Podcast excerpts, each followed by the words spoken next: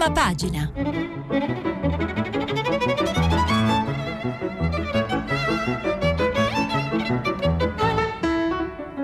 Questa settimana i giornali sono letti e commentati da Norma Rangeri, direttrice del quotidiano Il Manifesto. Per intervenire telefonate al numero verde 800 050 333. Sms e WhatsApp anche vocali al numero 335 5634 296. Buongiorno, buongiorno alle ascoltatrici e agli ascoltatori di Prima Pana.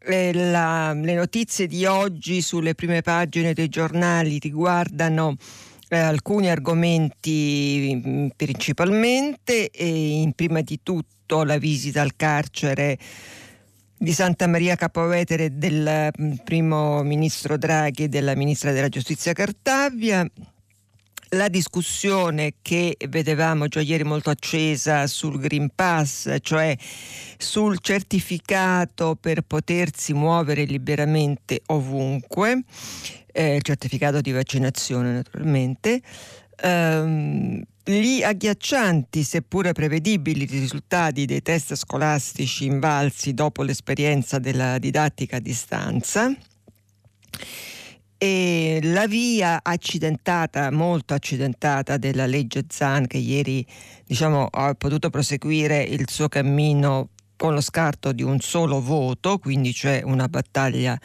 eh, molto forte in Parlamento. E, e, poi il documento ufficiale, eh, ieri abbiamo a lungo anche trattato il tema per le anticipazioni che davano alcuni giornali, ma oggi c'è il documento ufficiale dell'Unione Europea sul eh, clima. E anche eh, poi eh, i giornali hanno in corrilievo il fatto che i licenziamenti non si fermano, ieri ce ne sono stati più di 300 eh, da parte dell'azienda Whirlpool e, ehm, e, vedremo poi anche su questo eh, che, cosa, che cosa dice eh, il governo. Ma prima di tutto, appunto, la, la notizia più, più gettonata è questa visita ieri del governo nel carcere dove appunto le guardie carcerarie hanno picchiato i detenuti, abbiamo tutti visto le, le immagini ehm, e che, hanno, che, sono state poi determinanti perché se non ci fossero state ehm, non, non, saremmo qui a parlare di questo e probabilmente eh, non ci sarebbe stata questa eh, presenza così forte del governo eh, in quel carcere e quindi siccome il giornale che ha dato rilievo e che ha mostrato quelle immagini è il domani, dal domani noi inizieremo la nostra rassegna stampa oggi. Eh, anche perché devo dire è l'unico giornale che ehm, non, non sposa in pieno quella che definisce una passerella del governo e quindi eh, leggiamo l'articolo di commento del direttore Stefano Feltri intitolato Le passerelle non curano la ferita della violenza di Stato. E poi dopo c'è la, la, il pezzo di cronaca, l'articolo di cronaca eh, che vedremo e leggeremo. Eh, dunque, scrive Feltri, la trasferta a Santa Maria Capua Vetere del Presidente del Consiglio Mario Draghi e della Ministra della Giustizia Marta Cartabia è il più enigmatico capitolo dell'azione dell'esecutivo dal suo insediamento. Dopo una violenza di Stato, scrive Feltri, ci si aspettava una reazione di Stato di segno uguale contrario. La compassione dei singoli esponenti delle istituzioni non è il punto in questa storia. Tutto il mondo ha visto i video di un pestaggio organizzato ai danni di persone inermi affidate alla responsabilità delle istituzioni il 6 aprile 2020 e chi ha letto le inchieste di domani sa che dopo quelle violenze c'è stato un depistaggio avallato a più livelli il Premier Draghi ha tenuto un discorso intenso che sembrava la premessa per annunci epocali da parte della ministra della Giustizia Cartabia e invece niente. solo l'impegno ad una riforma dell'ordinamento carcerario. Vedremo. Cartabia appare e parla ovunque, tranne che in Parlamento, dove non ha mai riferito sui fatti di Santa Maria effettivamente la prima cosa che ci si dovrebbe aspettare da un ministro è che vada in Parlamento a riferire e questo non è stato fatto. Eh, si dimostra, continua Feltri, empatica ed enfatica, ma finora non ha preso alcun provvedimento. Ha sospeso 52 agenti solo dopo le misure cautelari. E ci mancherebbe pure non ha sostituito il capo del Dipartimento dell'amministrazione penitenziaria Bernardo Petralia, non ha neppure preteso le dimissioni della direttrice del carcere di Santa Maria Elisabetta Palmieri. Il timore del governo sembra soprattutto una reazione di protesta della polizia penitenziaria che potrebbe far perdere il controllo delle carceri. E dunque la penitenziaria non si tocca, cioè come corpo, diciamo. Ma parlare del problema del sovraffollamento carcerario in una prigione dove i detenuti sono stati massacrati dagli agenti, non dagli spazi angusti, è al limite dello sfregio, un po' come dire che Stefano Cucchi è morto per problemi di droga e non per aver incontrato carabinieri che lo hanno ammazzato di botte. Sia nella vicenda di Santa Maria che in quella di Cucchi, la verità è arrivata grazie al lavoro della stampa, prima che degli inquirenti. La scelta di prevedere gli interventi di Draghi e Cartabia senza domande dai giornalisti, pur invitati sul posto, è un altro segnale di istituzioni interessate soprattutto a preservare lo status quo più che a correggere le evidenti storture. Eh sì, perché appunto c'è anche questo da dire che sono stati invitati i giornalisti ma gli è stato comunicato che erano lì per fare diciamo eh, tappezzeria nel senso che non potevano rivolgere domande a nessuno quindi potevano solo testimoniare quello che vedevano. E, e l'articolo mm, che la cronaca diciamo di questa visita firmata da Nello Trocchia ehm, è questa Presidente, bisogna vedere Oggi abbiamo visto insieme, dobbiamo trasformare la reazione ai fatti accaduti in un'occasione per far voltare pagina al mondo del carcere, dice la ministra della giustizia Marta Cartabia, che ha visitato il carcere di Santa Maria Capovetere insieme al Presidente del Consiglio Draghi. Il tour conoscitivo nell'Istituto del Pestaggio di Stato si chiude con la condanna delle violenze, la denuncia del sovraffollamento, la necessità di pene alternative e altre osservazioni generali che avrebbe potuto fare anche in assenza della mattanza. Un magro epilogo per un evento preparato in ogni dettaglio. E vediamo questi dettagli. Eh, la strada che conduce al penitenziario è lastricata non di buoni propositi, ma di buche. Prima dell'ingresso sulla sinistra svetta l'impianto di trattamento dei rifiuti che porta sciami di zanzare e un lezzo insopportabile quando si alza il vento. Sulla destra c'è la superstrada che costeggia il muro con il filo spinato, dietro una discarica di pattume. Dentro il carcere l'acqua non c'è, perché non c'è mai stata la rete idrica. Ogni anno promettono l'avvio di una gara di appalto, ma poi non cambia niente, dice Pietro Ioia, garante dei detenuti di Napoli e destinatario delle prime denunce da parte, cioè la persona che ha ricevuto le prime denunce che ha portato poi all'inchiesta, da parte dei familiari dopo il pestaggio di massa. All'esterno dell'istituto un cartello recita rilascio colloqui, un accesso apre le porte del carcere ai familiari che vengono a trovare i detenuti. Poco prima dell'arrivo di Draghi dall'istituto esce un bambino di due anni ha lo sguardo smarrito, lo devo portare, deve continuare a incontrare il suo papà. Non, noi abbiamo visto le immagini delle violenze, chi deve esercitare la legge non la può infrangere. Mio marito deve pagare, ma lui e gli altri detenuti non sono bestie, meritano il carcere, non le mazzate, dice la signora mentre stringe il bimbo tra le braccia. Nelle parole di chi attende i colloqui c'è lo stupore per quelle immagini e la paura che nessuno paghi. Il 6 aprile dello scorso anno 300 agenti della penitenziaria sono entrati in carcere, molti muniti di casco e non identificabili e hanno massacrato di botte per oltre quattro ore i detenuti del reparto Nilo, che, sì perché questi reparti si chiamano con i nomi dei fiumi che ospita per buona parte tossicodipendenti, che è anche la gran maggioranza dei detenuti delle carceri italiane in generale, e anche una sezione di detenuti con problemi di salute mentale. Questa mattina abbiamo assistito un detenuto con disturbi psichiatrici che aveva avuto un attacco. Non dovrebbe stare in carcere, ma in una struttura dedicata. E alla ministra vorrei parlare del sovraffollamento delle strutture fatiscenti, della penuria di personale di supporto, di educatori, di psichiatri, dice Emanuele Belcuore, garante dei detenuti di Caserta, che tra l'altro non è stato neanche invitato.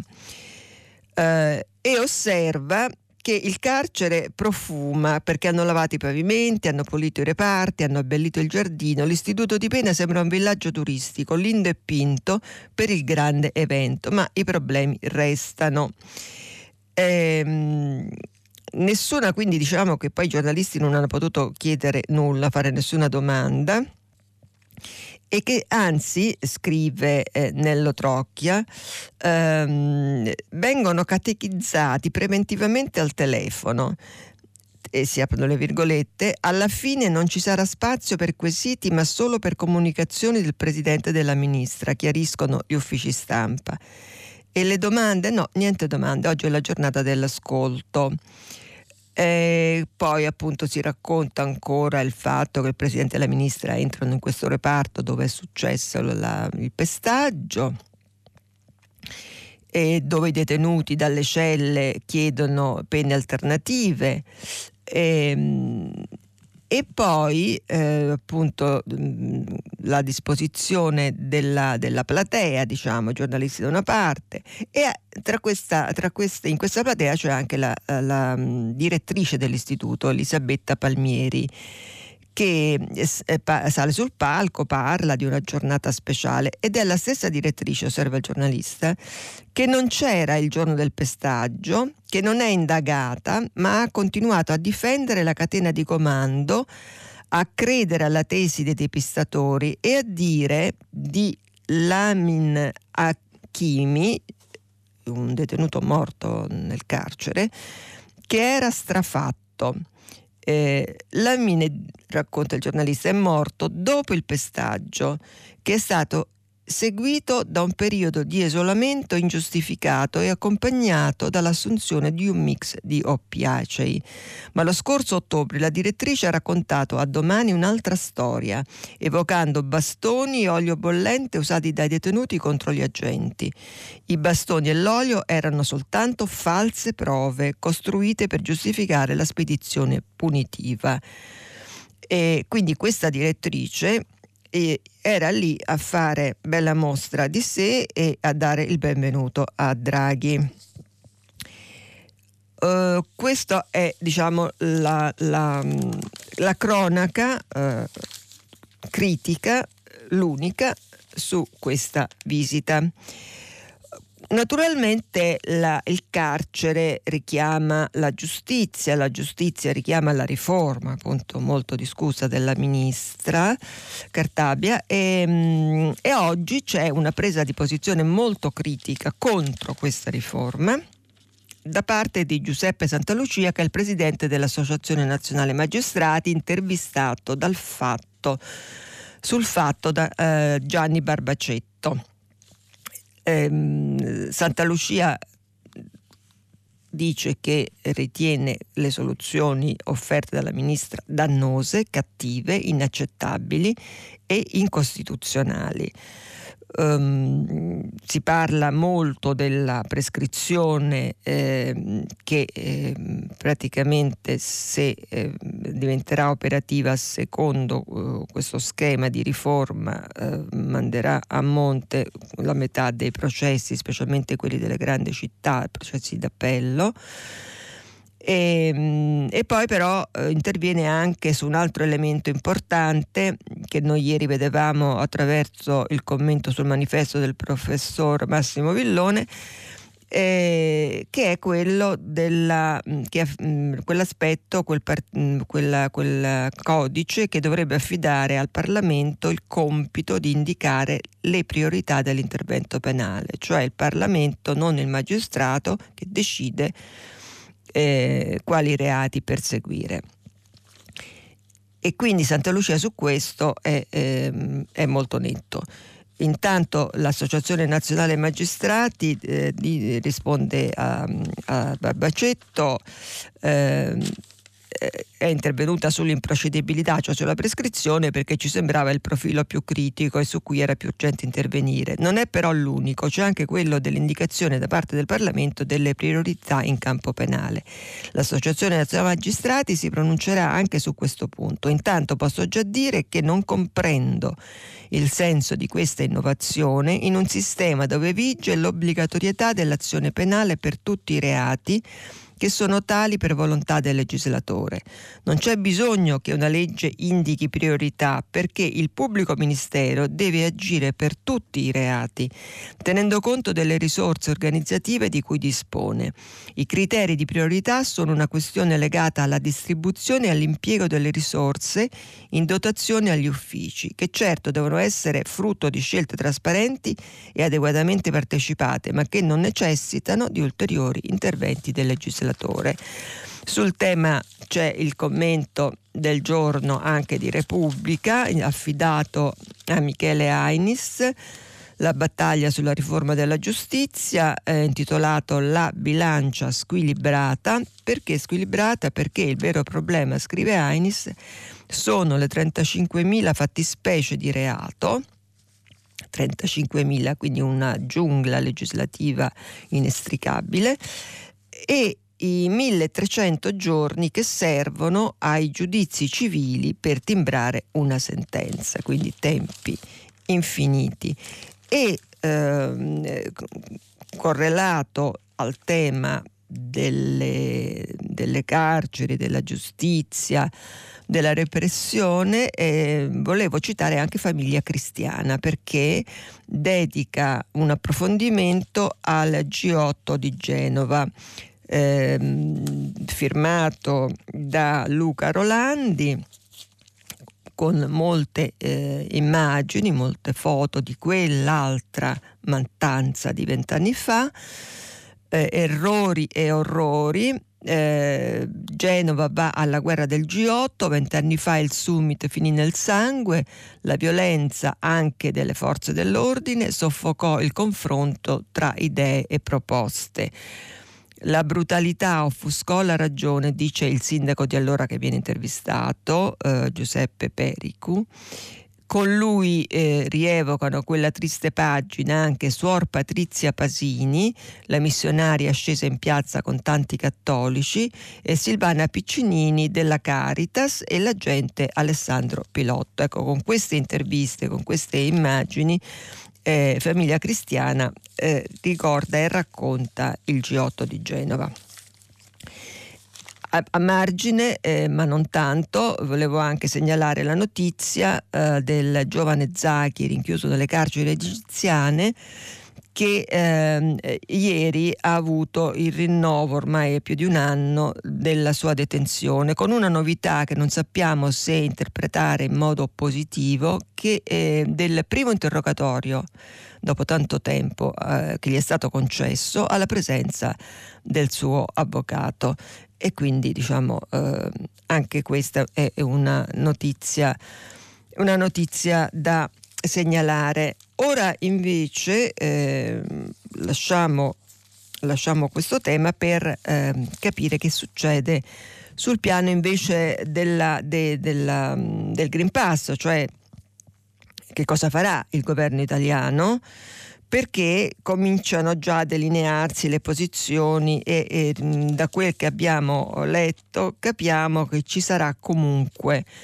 una cosa non proprio uh, sul modello francese, un po' più uh, diciamo meno, meno, prescrittiva, ma comunque ci sarà uh, qualche novità. Es- prendiamo dalla stampa, eh, il governo estenderà il Green Pass e Gelmini, la ministra Gelmini eh, dice troviamo una via italiana.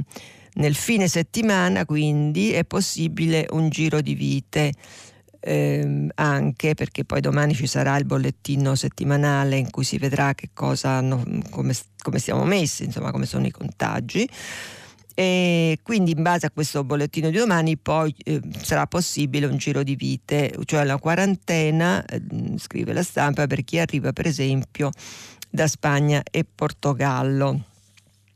L'articolo eh, intanto eh, ci racconta che eh, c'è un traguardo dei 25 milioni di vaccinati con entrambe le dosi, pari a oltre il 46% degli over 12, che spinge il governo, quindi siccome sono, diciamo, una, sono molti, molti milioni, 25, questo spinge il governo verso la soluzione del Green Pass ad uso allargato, anche se non così tanto come nel modello Macron. Um, nessun modello francese, mm, dice Salvini, eh, l'obbligo, la costrizione, chiedere il Green Pass per chi prende l'autobus o caffè è fuori discussione. E, mh, I giornalisti gli chiedono mm, che cosa ne pensa il governo, che cosa ne pensa Draghi, giustamente lui risponde chiedetelo a lui, ma le scelte estreme non piacciono né a me né a lui, eh, facendo intendere che ne aveva appunto parlato già con il Presidente del Consiglio. Se ci sono, eh, aggiunge Salvini, eventi particolarmente affollati come allo stadio, la richiesta di controlli è sacrosanta. E quindi, come in un gioco delle parti, scrive la stampa, eh, se eh, il numero uno della Lega chiude, qualcun altro dei suoi apre. È il caso del presidente della conferenza delle regioni Massimiliano Fedriga che annusando un po' l'umore dei suoi colleghi governatori si lascia andare affermando che se abbiamo deciso di varare il Green Pass allora dobbiamo sfruttarlo anche perché tra l'altro non viene rilasciato esclusivamente dopo il completamento del ciclo vaccinale ma anche a fronte della guarigione da Covid oppure di un tampone negativo e per questo sostengo che dovremmo sederci tutti insieme intorno ad un tavolo e decidere come sfruttare al meglio questo strumento. La ministra degli affari regionali è su questa stessa falsariga, eh, possibilista, eh, anche se si mantiene sul vago. E, ehm, una via di mezzo, quel che, che dato di capire lei propone, e, e, quanto già previsto da noi, dove il certificato è richiesto per esempio per andare a trovare i parenti nell'RSA e per partecipare alle cerimonie, così come agli eventi eh, sportivi o agli spettacoli, quando ci sono più di mille spettatori all'aperto. E se la Gelmini non si sbilancia è perché sa che il momento delle decisioni non arriverà prima di domani, quando con i dati del monitoraggio settimanale dell'Istituto Superiore di Sanità in mano, Draghi dovrebbe convocare una cabina di regia in cui affrontare in modo organico la strategia di contrasto all'aumento dei contagi. E eh, sempre sulla stampa c'è poi eh, un, um, eh, un, retroscena di Paolo Russo che ci dice che è pronto il compromesso con un certificato obbligatorio per viaggi, cinema e teatri quindi l'accesso è libero a bar e ristoranti e sui colori delle regioni potrebbe pesare la percentuale di over 60 vaccinati. Poi c'è anche un sondaggio eh, sempre sulla stampa per vedere che cosa ne pensano gli italiani. Il sondaggio dice che due italiani su tre sono d'accordo eh, per il modello Macron e tra l'altro sono d'accordo anche gli elettori di quei partiti che invece sono contrari, cioè Meloni e Salvini sono contrari e gli elettori invece di Fratelli d'Italia della Lega sono in maggior parte favorevoli. Ecco, il, il sondaggio per la precisione dice che il 58,7% degli elettori della Lega e il 59% di quelli di Fratelli d'Italia si dichiarano favorevoli all'introduzione di un pass sanitario obbligatorio e tra l'altro ehm, più in generale il 69% degli intervistati condivide la sospensione dell'attività lavorativa e dei relativi compensi per il personale sanitario non vaccinato entro il 15 settembre. Ma intanto in Francia che succede dopo la decisione di Macron? Succede che la vaccinazione va, uh, va velocissima che 2 milioni sono ormai arrivati a 2 milioni le prenotazioni ma scende in piazza anche la rabbia Novax. Ehm, la vaccinazione eh, salva vite ed è l'unico modo per finirla con il Covid, questo dice il ministro della Sanità Olivier Veran, ma eh, appunto circa 20.000 persone sono scese in piazza un po' in tutta la Francia per protestare contro quella che loro definiscono la dittatura sanitaria. E quindi al grido di libertà, libertà molti con il gilet giallo hanno sfidato le forze dell'ordine costruendo barricate su Boulevard Magenta, dando fuoco ai cassonetti e lanciando pietre ai poliziotti, tensioni e gas lacrimogeni anche a Lione, Montpellier, Bordeaux, insomma nelle, nelle varie città. Questo eh, è quanto sul Green Pass e vedremo eh, che succede invece qui da noi domani eh, quando avremo appunto i dati. L'altro tema eh, italiano ed europeo è, come vedevamo già ieri, eh, la mm, decisione eh, sul clima eh, presa dall'Europa e che riguarda molto da vicino anche e soprattutto il settore automobilistico, dei trasporti in generale. Il Sole 24 ore eh, dà l'apertura a questo con un titolo Auto dal 2035 stop a diesel e benzina e racconta il piano eh, dell'Unione Europea per l'ambiente, eh, il fatto che la Commissione presenta questo pacchetto clima e che prevede nel 2030 il 40% dell'energia da eh, ricavare dalle rinnovabili e che diciamo, fa anche intravedere in arrivo i dazi sull'import da paesi terzi che hanno leggi meno severe sull'ambiente, quindi tutte le importazioni che, mh, da paesi eh, fuori dall'Europa che hanno leggi mh, meno severe de, de, di quelle europee devono pagare dazio. Su questo prendo anche un articolo più eh, di approfondimento dal manifesto firmato da Anna Maria Merlo che ehm, eh, racconta questo pacchetto verde, ma mettendo in rilievo il fatto che i finanziamenti per attuarlo sono poca cosa, 70 miliardi di euro in sette anni. E eh, l'articolo di Merlo sul manifesto eh, fa presente anche che questa sarà una strada lunga e piena di ostacoli perché le 12 proposte della Commissione sono destinate a cambiare la vita quotidiana di 450 milioni di abitanti dell'Unione Europea.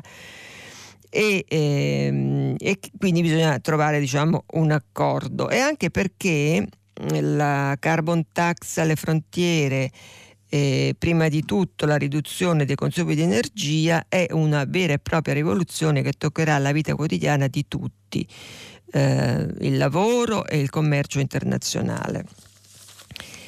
E, ehm, I governi tremano, scrive Merlo, di fronte all'incubo di una rivolta generalizzata di gilet gialli europei e Timmermans, direttore d'orchestra di questo piano, ammette eh, la questione è semplice, dice, il patto verde europeo sarà giusto se o sarà giusto o se no non ci sarà nessun patto verde europeo.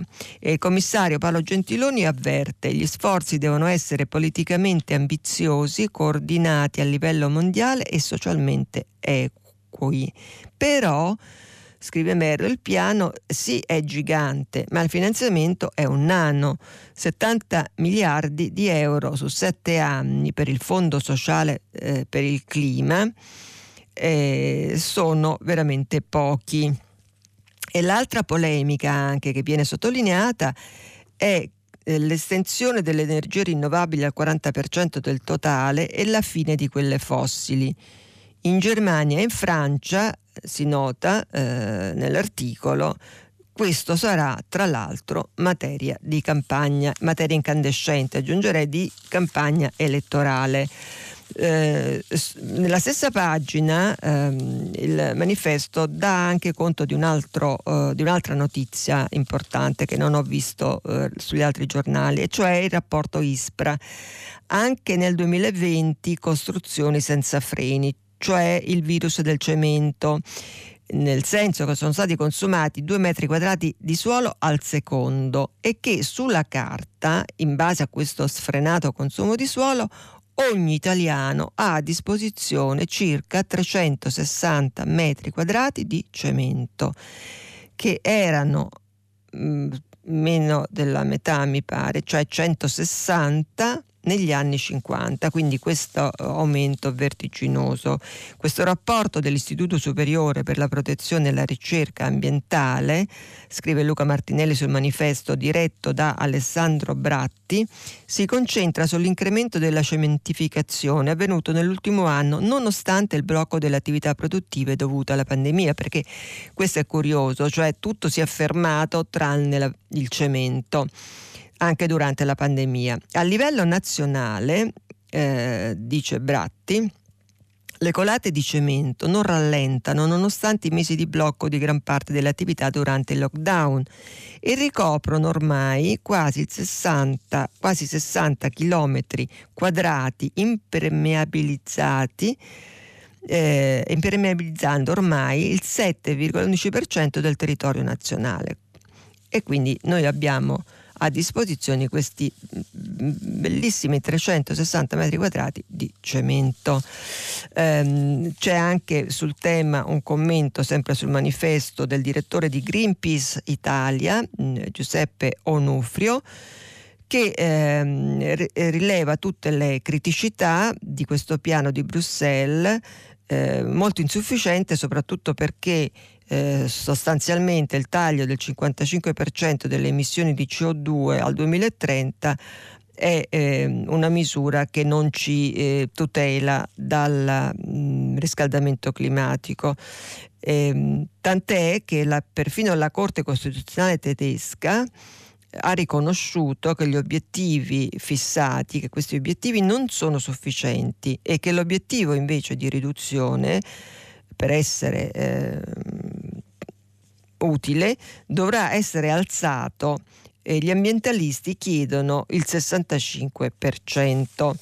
Segnalo per ultimo anche che oggi il manifesto va in edicola con l'extraterrestre con un titolo Immunità di gregge, ehm, dedicato alle riserve di greggio che sono ancora troppo abbondanti e quindi le compagnie petrolifere puntano a sfruttarle per almeno altri 60 anni quindi altro che cambiamento, ma per tamponare l'emergenza climatica questo petrolio andrebbe lasciato subito sottoterra mm, questo viene chiesto dalle associazioni ecologiste e lo chiede anche l'Agenzia internazionale per l'energia, quindi le alternative al fossile. Ehm, bisognerebbe investire nelle rinnovabili una cifra eh, monstra 5 trilioni di dollari entro il 2030 per poter vedere qualcosa. Ecco, questo per dare un po' le proporzioni.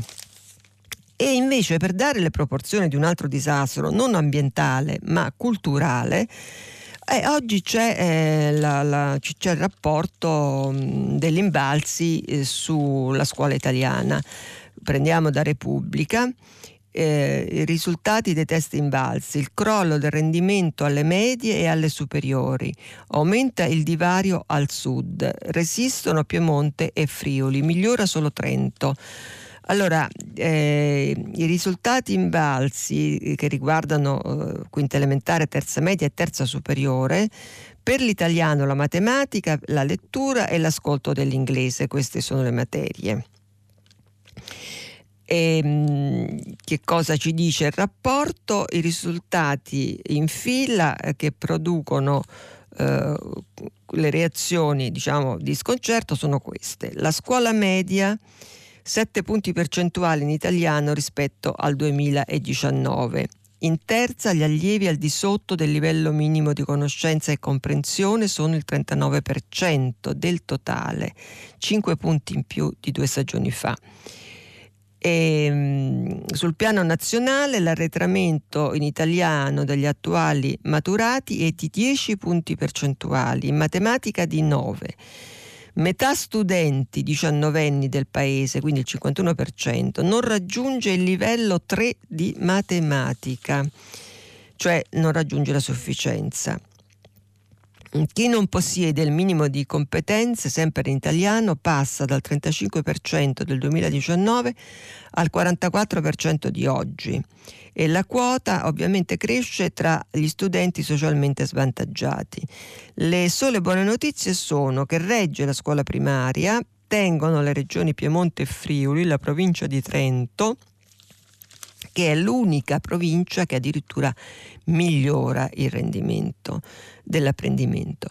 E, ehm, poi ci sono altri dati sulla dispersione, eccetera. Eh, la realtà è peggiore dei numeri, eh, mai più scuole chiuse così a lungo, questo eh, dice Andreas eh, Schleicher, capo del direttorato Ox per l'istruzione, intervistato da Giuliano Aluffi su Repubblica, mentre l'articolo di cronaca sui dati e sulle classifiche regionali era di Corrado Zunino. E, ehm, le classi più, più, alte hanno perso più ore perché eh, i dati in base dicono che le scuole superiori hanno risultati peggiori e il capo di questo direttorato dell'Ocse spiega che le classi più alte hanno perso più ore, quindi è normale che siano più danneggiate. La didattica a distanza, dice anche, ha funzionato solo per i più agiati. Facciamo tesoro di quello che è successo e rendiamo più moderna l'istruzione. Dal mattino di Napoli, perché il Sud poi in questa classifica naturalmente sta in fondo, dal mattino di Napoli eh, leggo perché appunto la Campania è eh, la regione che dà uno dei pessimi, dei peggiori risultati. Eh, il rendimento degli studenti campani è il peggiore d'Italia, scrive Maria Giovanna Capone se globalmente quelli della scuola primaria tengono ancora, quando si vanno a guardare i dati delle prove in balzi delle singole regioni negli altri ordini scolastici, l'invisibile linea di demarcazione tra nord e sud è molto evidente. Il 73% dei liceali campani non conosce la matematica, l'81% l'inglese ascoltato e il 68% quello parlato e appena il 64% l'italiano questi i dati eh, della scuola. Se vogliamo invece dare un, un numero anche per i licenziamenti che continuano a go-go in Italia dopo appunto lo sblocco. Eh, torniamo eh, sul manifesto per dire che eh, si parla di Whirlpool. Eh, dove sono stati ehm, licenziati i, i 300 lavoratori l'articolo è firmato da Massimo Franchi e dopo l'annuncio al tavolo eh, al Mise eh, per vedere come, affrontare questa situazione, i lavoratori sono andati ieri ehm, a, dal, dal, Premier eh, che si è impegnato personalmente a intervenire. E, questa situazione era già evidente, eh, se l'aspettavano questi 350 dipendenti e avevano preparato il colpo al sorpresa perché che hanno fatto? Sono andati dove era Draghi, cioè al carcere di Santa Maria Capovetere. E quindi hanno fatto un presidio, una manifestazione per parlare con il Presidente del Consiglio. E arrivati lì nel pomeriggio hanno subito chiesto di incontrare Draghi e dopo aver occupato la strada e, ehm, e poi appunto sono riusciti a, ad avere questo abboccamento con eh, il Premier e a farsi promettere che si impegnerà personalmente per, una, per, trovare una soluzione. Sul tema del lavoro poi segnalo anche un'intervista del Foglio al Ministro del Lavoro Orlando che eh, parla appunto della situazione dell'occupazione, mh, Mm, parla anche del fatto che bisogna eh, incrementare le politiche attive del lavoro. Eh, l'intervista è molto lunga, si riferisce anche al ruolo del PD in questo governo. Eh, Orlando dice ehm, il problema non è agenda Draghi sì o no, il punto è un altro, come il PD è in grado di dettare lui l'agenda a questo governo. E, e, poi sul reddito di cittadinanza che il ministro sostiene eh, dice anche che eh, bisogna eh, eh, usare meglio i navigator che sono stati utilizzati come una foglia di fico e a fine anno la loro esperienza si esaurirà e quindi bisogna dare una risposta anche eh, a questo perché mh, mm, non, si, non si può eh, come si dice, svuotare il mare con un cucchiaio, bisogna eh, mettere in moto un meccanismo molto forte e robusto di formazione eh, continua per evitare che appunto le aziende chiudano e i lavoratori non abbiano neanche dei corsi di formazione per poter trovare poi un altro lavoro. Il, il, tempo vola, volevo solo dare un conto del fatto che eh, c'è sempre questo muro contro muro sul disegno di legge ZAN e che il testo ieri è andato avanti soltanto per un voto di scarto, quindi è stata respinta ad un soffio la richiesta di stop, questo lo prendiamo dal Corriere della Sera, l'articolo di Alessandra Rachi che ci informa di questo e mm, c'è una forte pressione eh, della Lega sul PD per bloccare tutto e quindi andare poi ad un accordo per annacquare un po' il, il disegno di legge e con eh, Italia Viva di Renzi che eh, spinge su questo. E cresce, eh, questo lo prendiamo dal Corriere della Sera perché dedica due pagine um, alla questione mh, facendo un approfondimento proprio sul Partito Democratico, mh, il titolo dell'articolo di Maria Teresa Meli è Nei Dem cresce l'ansia sui numeri, ma Letta insiste nessuna trattativa. Preoccupazione tra i senatori, così rischiamo di ritrovarci con una legge Renzi-Lega, cioè per fare mh, per il meglio, diciamo, il meglio in questo caso sarebbe nemico del bene, quindi vedremo come come proseguirà l'altro, l'altro punto bollente l'intesa che è stata raggiunta sui finanziamenti alla Guardia Costiera Libica nel PD, dove però alcuni, alcuni parlamentari voteranno contro, tra questi Laura Boldrini, Erasmo Palazzotto e Matteo Orfini contrari appunto a rifinanziare eh, questa missione.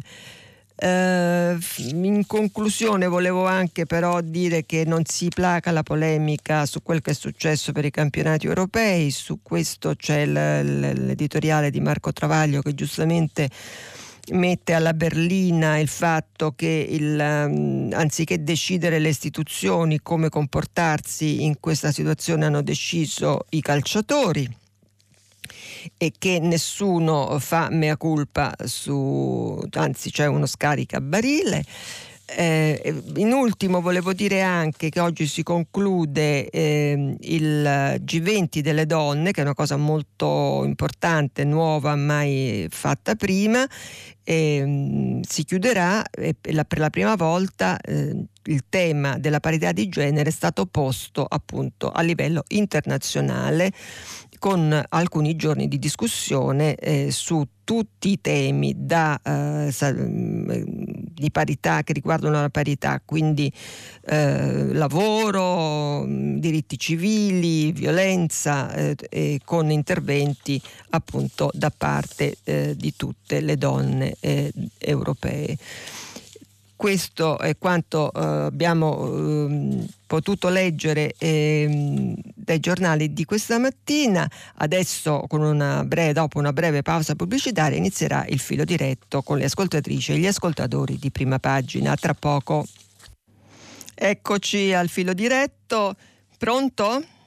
Pronto, buongiorno signora Angeli, sono buongiorno. Massimo Cosentini da Cosenza sì. ed è un piacere parlare con lei.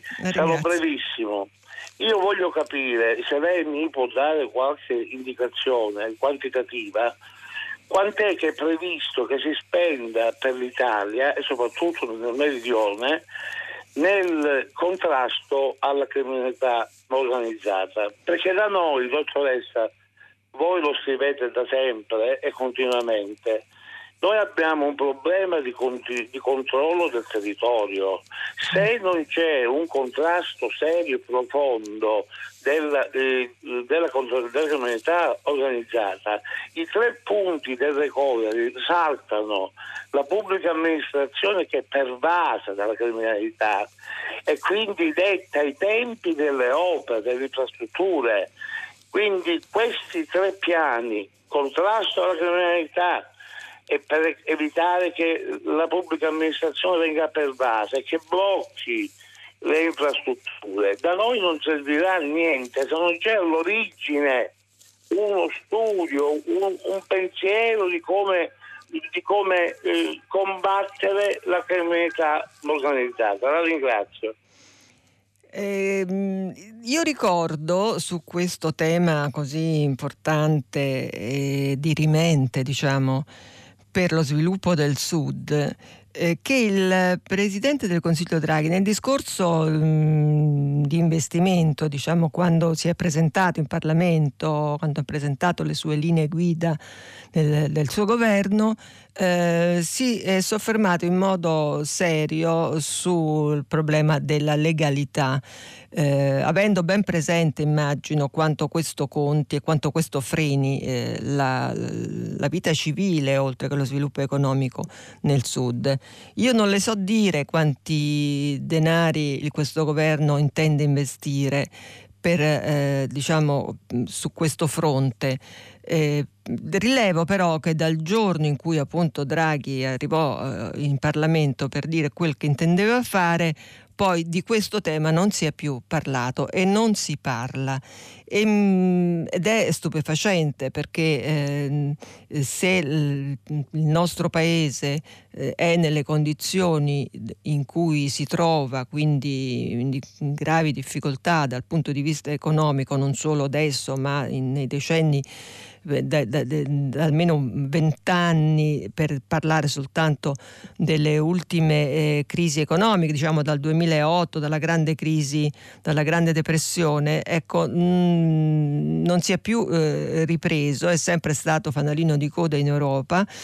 E, e adesso questo rimbalzo dell'economia dopo la pandemia per cui tutti parlano di questo PIL del 5%, quindi di un, di un grande balzo eh, eh, economico, eh, annebbia questo eh, il fatto che noi abbiamo un paese spaccato, diviso in due, lo vedevamo anche dai dati sulla scuola, da ultimo, e, e questo tema è completamente eh, dimenticato. Quindi ringrazio l'ascoltatore di Cosenza che lo mette al centro dell'attenzione perché eh, non se ne parla, nessuno ne parla. Eh, leggo anche però molti messaggi che riguardano appunto la scuola, ce n'è uno che voglio eh, citare. Eh, che dice una cosa, fa un'osservazione eh, sensata perché eh, dice qual, quale meraviglia eh, del fatto che questi 18 mesi hanno avuto degli effetti negativi sugli apprendimenti dei ragazzi. Eh, è naturale che così eh, fosse. Poi la DAD scrive, eh, il nostro ascoltatore che non si firma, quindi non lo posso nominare, è tanto criticata, è chiaro che non può essere paragonata alle lezioni in presenza, ma il solo modo di continuare a fare scuola nel contesto pandemico eh, era questo e quindi il migliore. Eh, sulla didattica in presenza poi spero che si colga chiaramente la differenza abissale tra la didattica in presenza fino al 5 marzo 2020 e quella dopo, nella quale tra mascherine, igienizzazione, orari ridotti e divieti vari abbiamo vissuto in modo falsamente in presenza, quindi immagino che sia un professore o comunque una persona che lavora nella scuola. Vediamo se c'è un'altra telefonata, pronto? Buongiorno, sì, sono Roberto, chiamo da Cagliari. Buongiorno.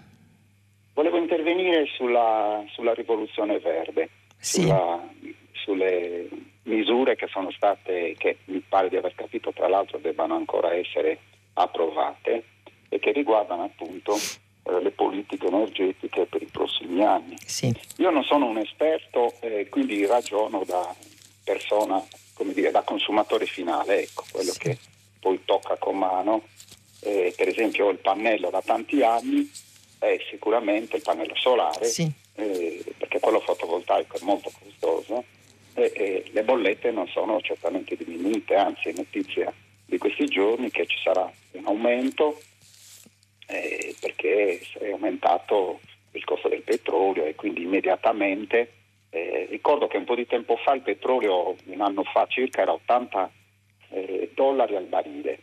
Quando è stato a 40 i ribassi delle, del costo dell'energia per noi consumatori sono stati molto limitati e con molto eh, ritardo. Adesso che è di nuovo mi pare sui 70, eh, ecco, subito l'aggiornamento per gli aumenti è stato puntuale. Eh, poi per quanto riguarda ecco, nel merito delle, delle, delle, misure che saranno adottate, eh, i dubbi ci sono perché alla fine eh, hanno come sempre per noi consumatori il, ci danno a disposizione sul mercato prodotti che sono molto costosi. Un'auto elettrica oggi è notevolmente più costosa di quella a benzina, di quella anche a gas, io un'auto a gas e, e quindi sono difficilmente eh, accessibili. Eh, per non parlare del fatto che eh, i materiali che si utilizzeranno eh, sono ugualmente, vanno smaltiti come appunto i pannelli, eh, le batterie eh, elettriche. un altro aspetto che secondo me è, molto, è un, un argomento molto complesso e molto tecnico anche, però per esempio c'è il discorso sulle biomasse mi sembra una cosa criticabile il fatto che la Commissione stia prevedendo di classificare le biomasse eh, tra le fonti energetiche rinnovabili. Le eh biomasse sono materiali che vengono usate per la produzione di energia e che hanno oh, contenuto vegetale o animale.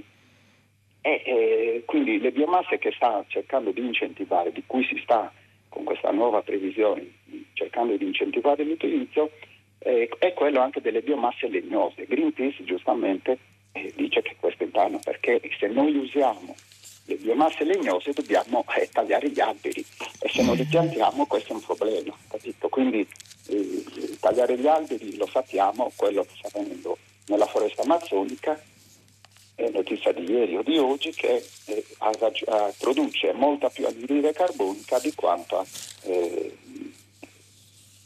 eh, non riesca ad assorbirne.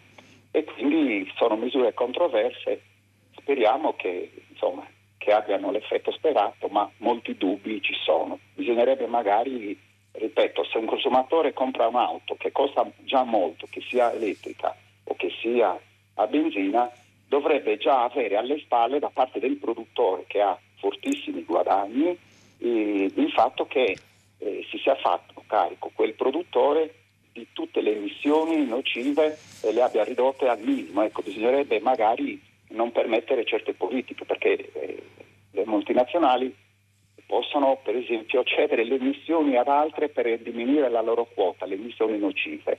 Sono cose veramente eh, eh, è da quel punto di vista che bisogna eh, agire. Ci sono, grazie a lei, le contraddizioni eh, sono molte, lei ne ha elencate alcune. Tra l'altro, eh, una delle cose che il nostro ascoltatore osservava eh, viene ripresa anche oggi, appunto, citavo mh, in rassegna stampa il commento sul manifesto di Giuseppe Onufrio, che è il direttore di Greenpeace Italia, proprio sul tema della, eh, del taglio delle foreste. No? Una rigorosa trage- eh, strategia, scrive eh, Onufrio, di conservazione delle foreste consentirebbe un assorbimento di CO2 doppio rispetto a quello stimato. E, e, inoltre, data l'urgenza, eh, scrive Onofrio, di tagliare le emissioni, usare industrialmente le foreste per produrre energia è controproducente perché tale scelta presenta un bilancio della CO2 negativo per il clima nel breve e medio periodo.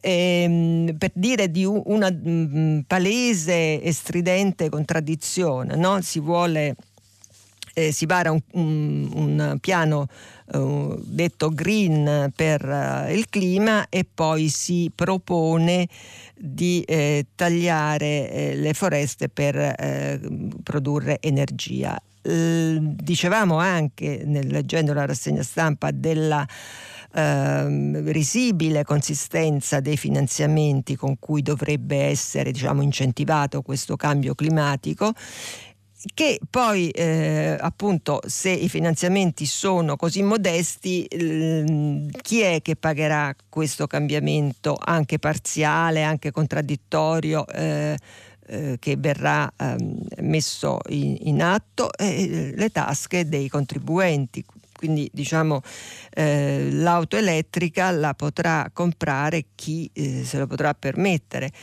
eh, se, non ci, se, non ci, sono finanziamenti eh, consistenti.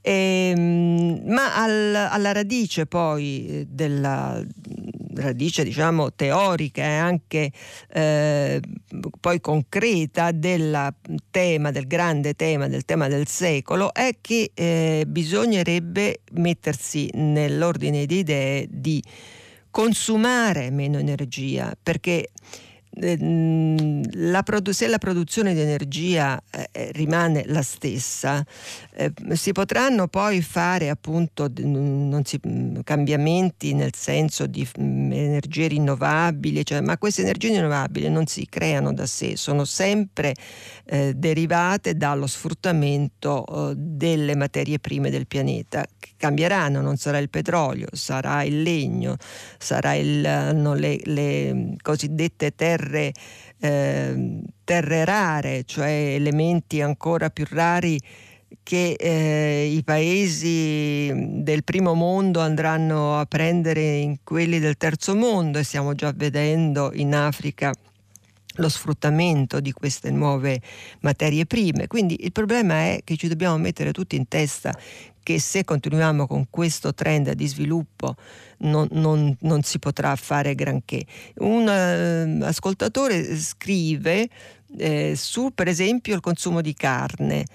Mm, dobbiamo capire che è necessario, leggo questo, questo messaggio, eh, che è necessario ridurre drasticamente il consumo di carne perché sono soprattutto gli allevamenti di bestiame che contribuiscono al cambiamento climatico. Ok per le auto elettriche, ma dobbiamo prendere il toro per le corna. Il problema è l'allevamento di bestiame, ragione per cui ci sono gli incendi in Amazzonia.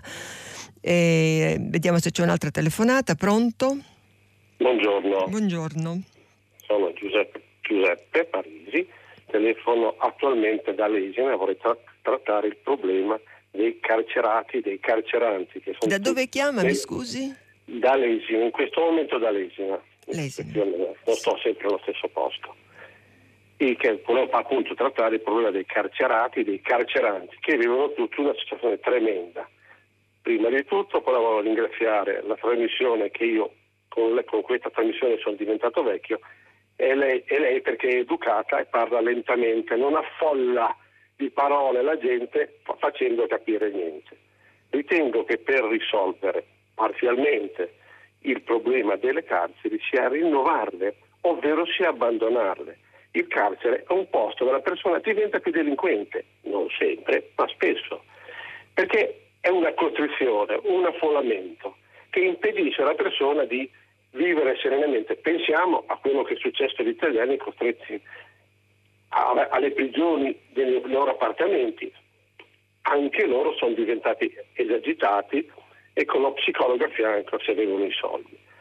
Quindi io propongo che il carcere sia utilizzato almeno possibile, solo per quelli socialmente e umanamente pericolosi e che ci siano programmi di lavoro. Il lavoro fa bene alla salute, con, i lavori socialmente utili, ma con una valenza in più, che siano gli stessi carcerati che in gruppi di lavoro si organizzino e pensino cosa potrebbero fare, progettino per fare lavori socialmente utili.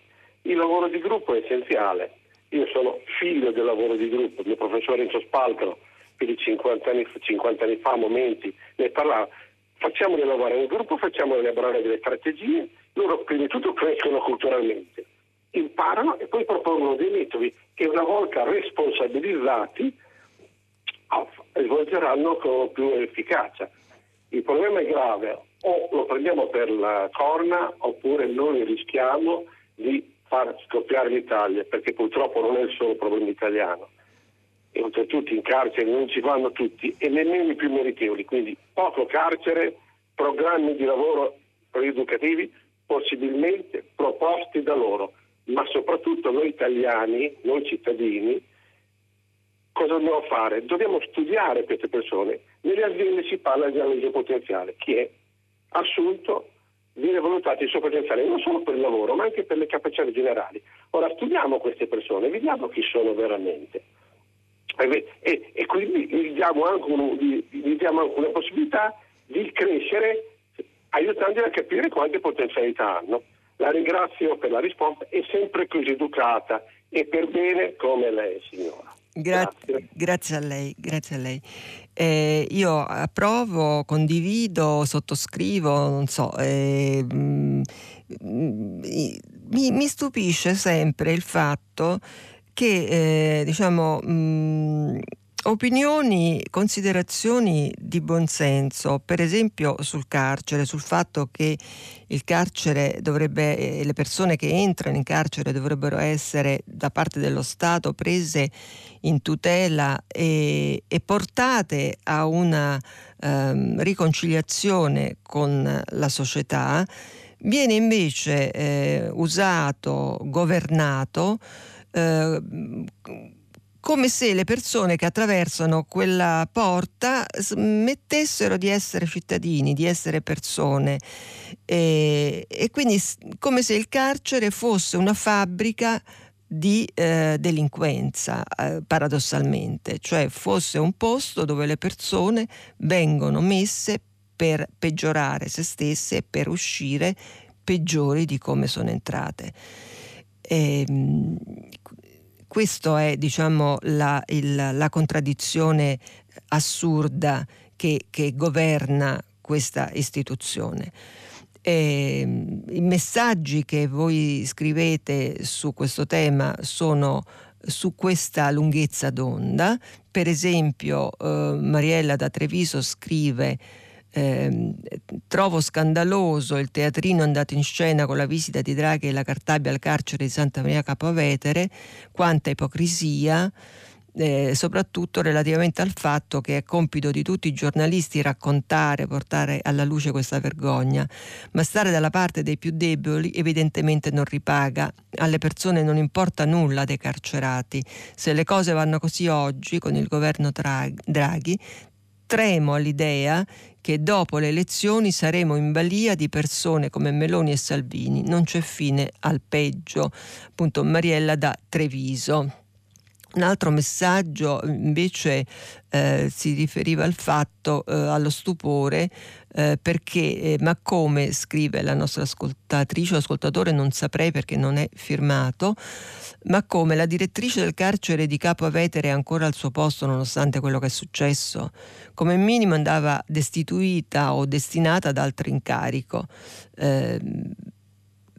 Eh, quindi altra osservazione di, di ragionevole buonsenso.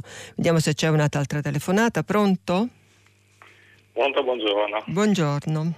Niente, mi chiamo Sauro, telefono da Bologna. Sì. E, niente, sia perché io vivo nella città in cui viveva, studiava il giovane Patrick Zacchi, sì. sia perché in ogni caso, al di là di questo, la sua vicenda mi, mi colpisce profondamente, mi, mi indigna, mi, mi sconvolge.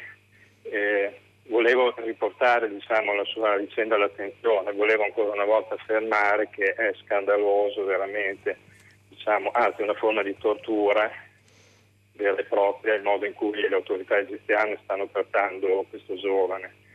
E trovo anche, eh, sono termini che ho già sentito usare anche poco fa, scandaloso e ipocrita eh, l'atteggiamento sia del governo italiano sia della cosiddetta Europa, eh, che di fatto eh, avvallano con un atteggiamento appunto così di, di, di accettazione di quello che è eh, la posizione di quello che sta facendo il governo egiziano, eh, il trattamento che sta subendo questo ragazzo.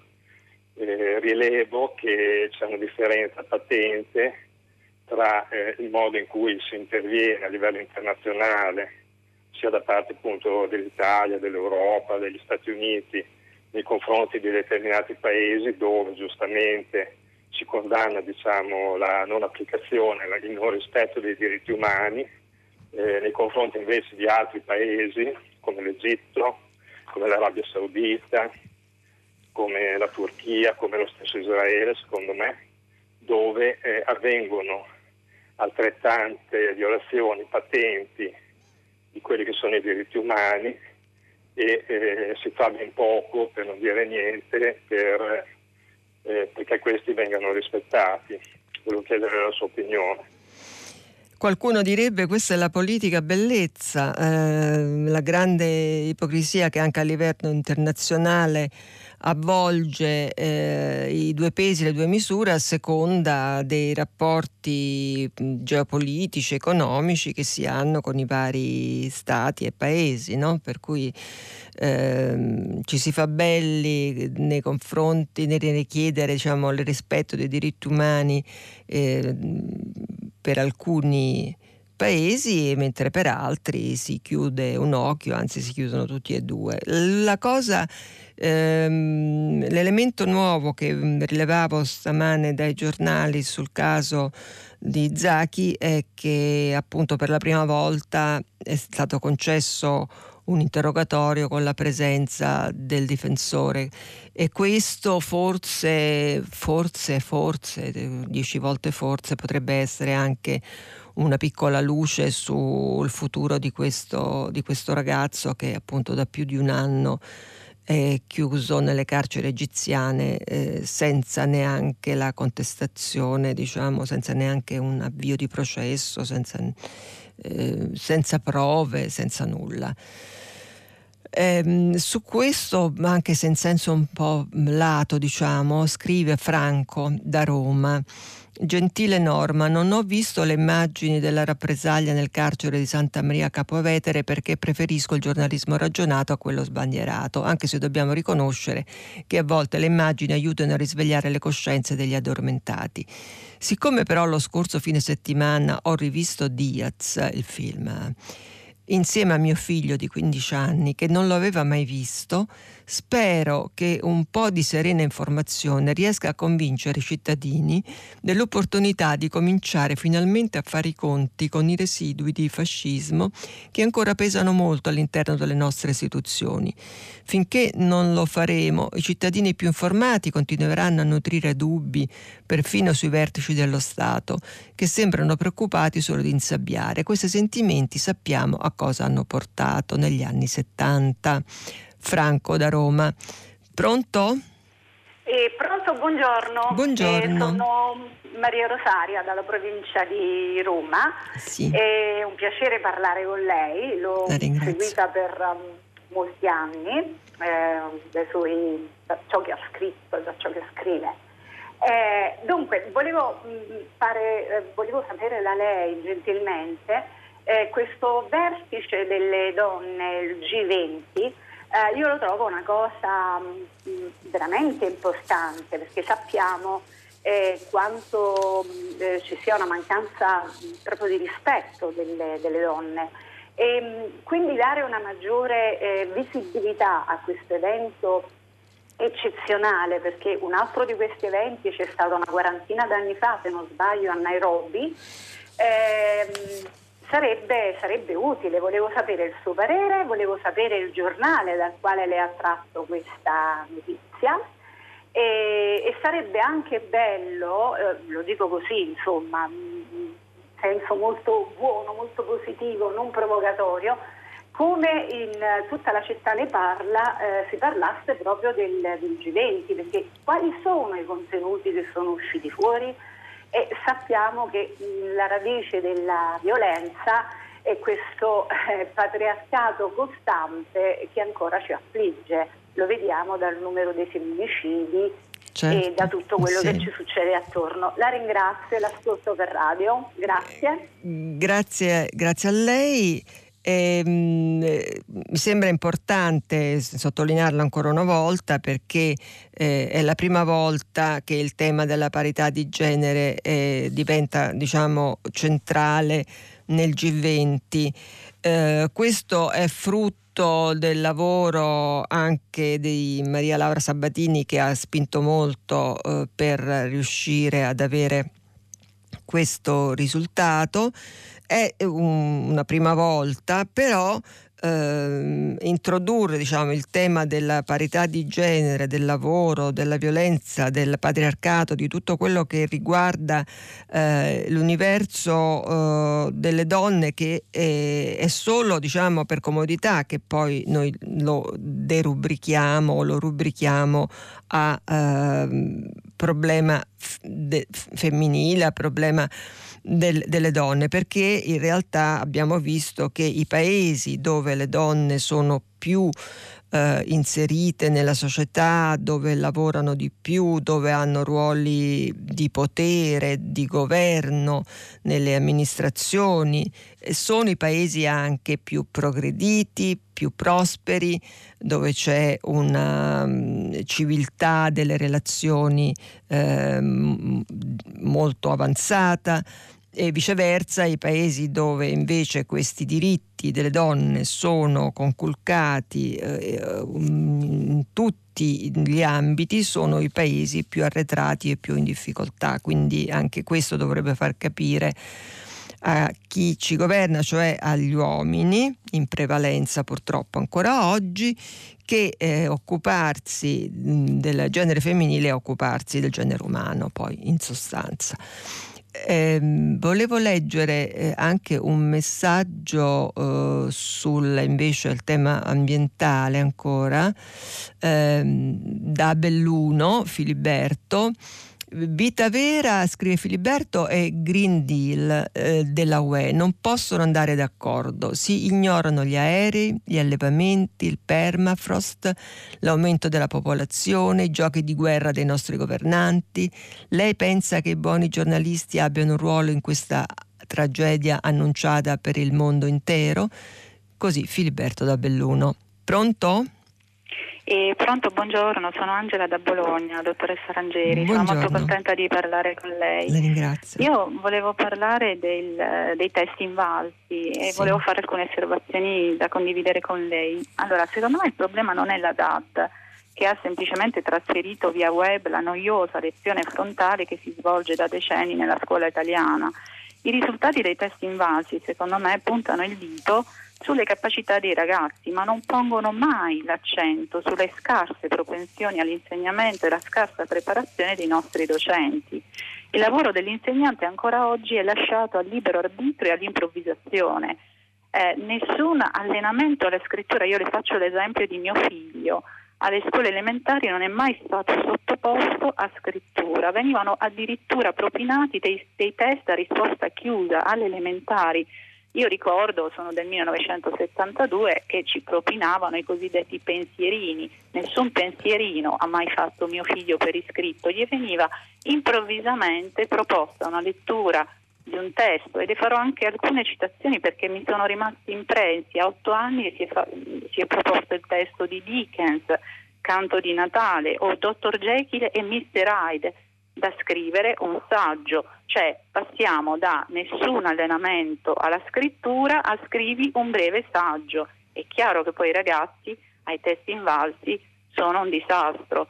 Ecco, è questo che io vorrei sottoporre, ma gli insegnanti vengono, eh, loro rifiutano assolutamente la valutazione, però è chiaro che quando i risultati sono così disastrosi non si può dare la colpa ai ragazzi, presumo che un pochino di colpa ce l'abbiano anche gli insegnanti che stimo, che sono una classe eh, sicuramente la maggior parte di loro lavora bene, ma le garantisco che la DAD, io poi lavorando da casa ho proprio potuto eh, essere testimone eh, dei metodi di insegnamento, eh, siamo ancora molto indietro e le parlo da Bologna, quindi dal nord Italia, visto che hanno detto che i risultati peggiori eh, sono stati al sud, ma le garantisco che anche al nord non, la situazione non era di quelle migliori, soprattutto alle medie. Ecco.